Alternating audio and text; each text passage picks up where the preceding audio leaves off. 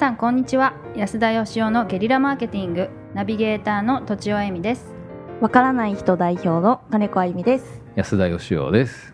今週はこんな質問をいただいています。30代自営業の方です。父親かっこ不正について安田さんの意見をお聞かせください。私は現在小さな鍼灸院を営んでおります。1年前に妻を亡くし9歳の息子と4歳の娘とともに家族のサポートを受けながら生活しておりますこれまでは妻に育児を任せっきりで私は好きな仕事を毎日遅くまでしていましたので我が家は母子家庭かとよく妻に突っ込まれていました。今は妻を亡くした無力感を仕事と育児の忙しさで紛らわせている毎日です。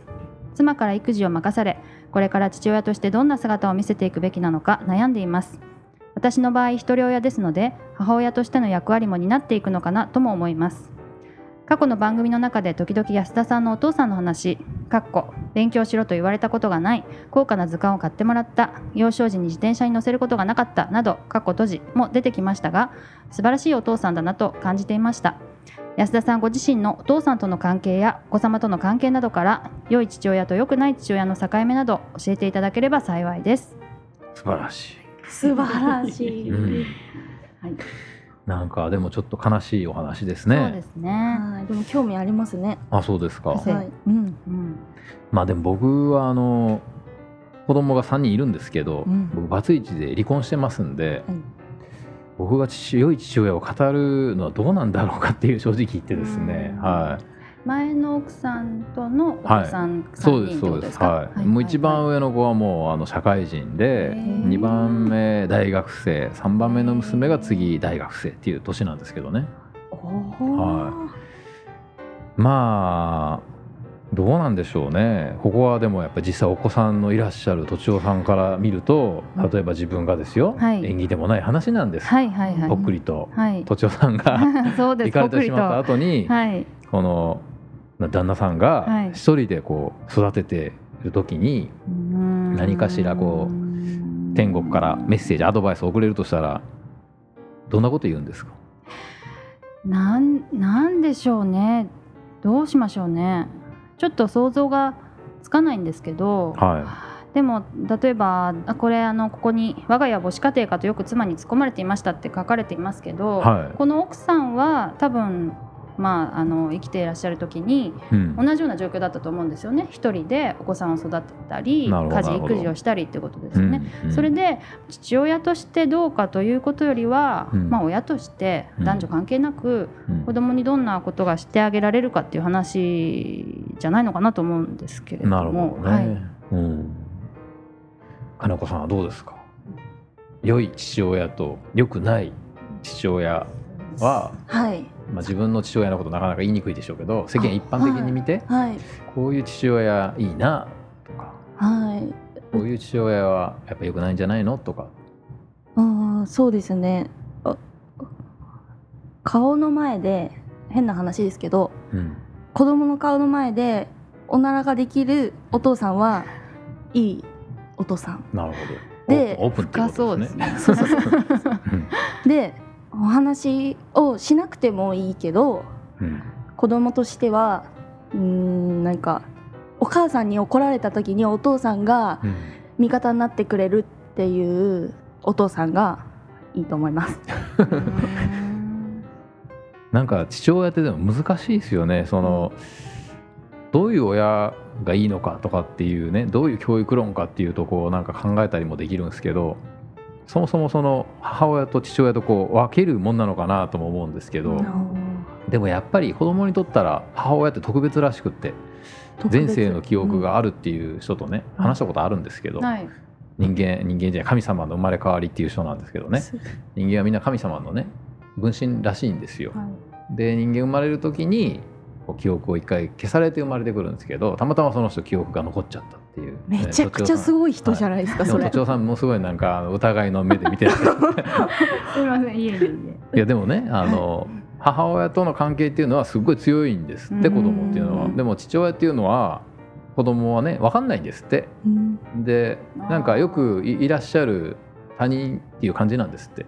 で母親は本能で理解できるけど父親は理性であこれを父親っていうのかみたいなことが後で分かってくるう。ん。って言ってましたね。う。ん。うちのでもあの父親すごい変わってまして確かに。あの高価な図鑑じゃなくてですね高価な岩石標本を買ってくれたんですよ時間じゃないんですか？岩石標本をですね、は岩石標い、でも大体あのなんかか勝手になんか買ってくれる場合もありますけど大体こう変わってたんで握力計が誕生日プレゼントに欲しいとか、はい、言うと買ってくれたりとかね。はいはいはい。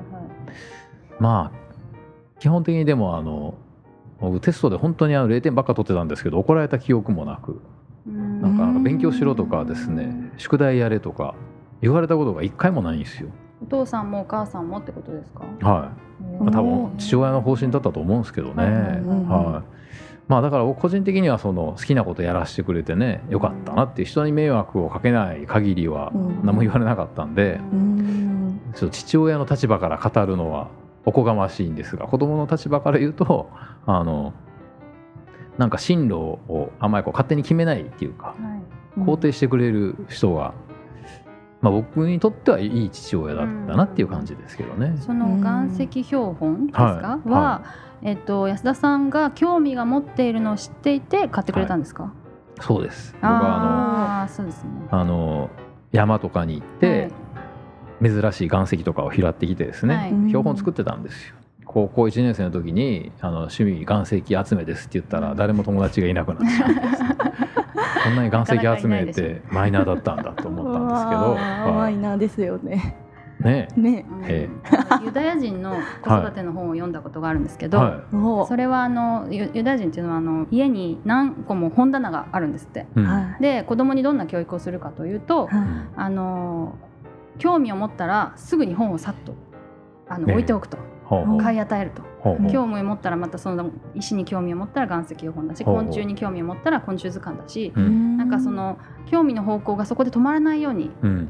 こうっと伸びていけるようにうん。それをこう買ってあげるんですって、うん。だからまあそういうのは一つ理想的な親の姿だと私も思っています。のはい。素晴らしいですね、でも確かにこうなんかやりたいこととかね分かんないっていう若者最近多いじゃないですか。はいはいはい。多分そんなことないと思うんですけど、はいやりたいことをやり尽くさずに、なんかやらなくちゃいけないことばっかやってきてるんで、うん。途中で興味がなくなっちゃってるっていうか、はいはいはい。あの人間が今あるのは最大のエネルギーは多分好奇心だと思うんですようね。ん。やっぱ好奇心をこう止めないっていううか、んそれがすごい大事なことですよね。そうですね。ええ。だから多分やっちゃいけないことなんて本当はあんまなくって。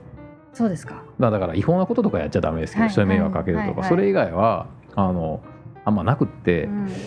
あのやらなくちゃいけないことっていうのは別にそんなないんじゃないかっていう気がするんですけどね。うん。最近の子供はやらなくちゃいけないことがすごく多いですからね。多いですよね。宿題もいっぱいありますし、うん。はい宿題とかやらせてるんですかやっぱり？塾とか宿題あの小学校行き始めたばかりなのでやることいっぱいあるっていうのは聞いてます。うんはいなるほど。